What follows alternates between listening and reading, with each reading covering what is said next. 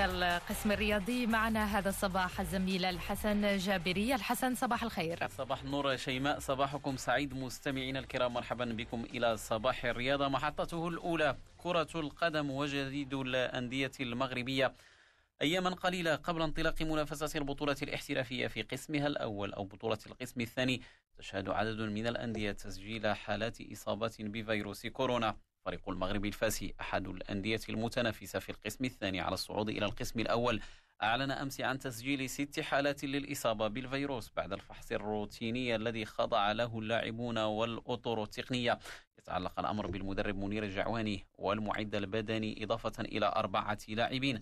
هذا وتقدم فريق العاصمة العلمية بطلب إلى الجامعة الملكية المغربية لكرة القدم من أجل تأجيل مباراته أمام جمعية سلا المبرمجة الأحد القادم في أولى جولات الاستئناف بعد التوقف الذي فرضه كوفيد 19 نستمع لرئيس فريق المغرب الفاسي إسماعيل الجمعي في تصريح خص به ميدي 1.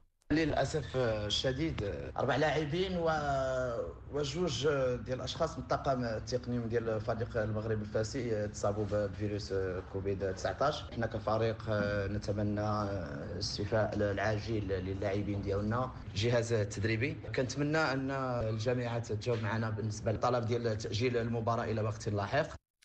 هذا ويعتبر فريق المغرب الفاسي للإشارة من بين الأندية المرشحة بقوة للصعود إلى الدرجة الأولى. يحتل المركز الثاني في ترتيب القسم الثاني برصيد 37 نقطة. بفارق نقطتين عن المركز الأول الذي يحتله فريق شباب المحمدية. أما بين أندية القسم الأول فنادي اتحاد طنجة أعلن مساء أمس إصابة أربعة لاعبين ضمن الفئات السنية للنادي بالفيروس بعد الفحوصات التي خضعوا لها. يتعلق الأمر بلاعب من فئة الصغار لاعب آخر من فئة الشبان ولاعبين من فئة الأمل. كرة القدم دائما أوروبيا الآن وحديث عن الدوريات الأوروبية بداية بالدوري الإيطالي. على موعد مع التتويج رسميا سيكون فريق يوفنتوس مساء اليوم وهو يخوض مباراته أمام أودينيزي برسم الجولة الخامسة والثلاثين أي قبل جولات أو قبل ثلاث جولات على نهاية الموسم. يأتي ذلك بعد تعادل مطارده المباشر أنتر ميلان أمام فيورنتينا مساء أمس لحساب ذات الجولة بصفر لمثله.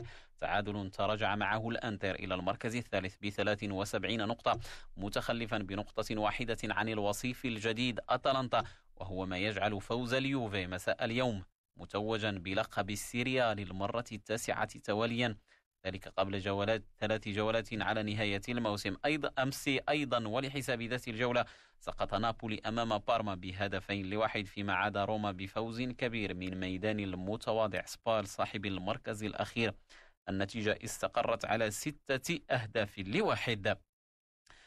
أوروبيا دائما بالدوري الإنجليزي ففي قمة أوفت بكل وعودها احتفل خلالها ليفربول المتوج بلقب البريمير ليج بحمل درع البطولة.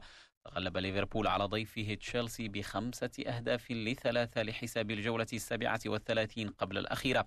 ليفربول الذي كان ضمن التتويج قبل سبع جولات على نهاية الموسم حمل بذلك درع الدوري مع نهاية المباراة. معلنا نفسه رسميا بطلا للبريمير ليج بعدما جدد الوصال مع التتويج عقب غياب استمر لثلاثة عقود. أما تشيلسي وبهزيمته نقاطه تجمدت عند 63 في المركز الرابع بفارق الأهداف عن مانشستر يونايتد المتعادل مع ويست هام بهدف لمثله. الجولة الأخيرة من البريمير ليج ستشهد بذلك تنافسا حادا بين تشيلسي ومانشستر يونايتد للحسم في المركز الثالث المؤهل مباشرة لدوري أبطال أوروبا. تشيلسي سيواجه ولفرهامبتون فيما مانشستر يونايتد يحل ضيفا على ليستر سيتي. بعيدا عن كرة القدم في كرة المضرب أعلنت الرومانية سيمونا هاليب ثانية عالميا مشاركتها في دورة براغ الدولية على الملاعب الترابية في الفترة بين العاشر والسادس عشر من غشت. نختم برياضة الجولف بداية بمنافسة الدوري الأوروبي ففي بطولة بريتش ماسترز التي افتتحت أمس يتصدر البريطاني دافيد لو الترتيب العام بسبع ضربات تحت المعدل بعدما سدد 64 ضربة. يتقدم في الترتيب العام على ثلاثة لاعبين بفارق ضربة واحدة فقط.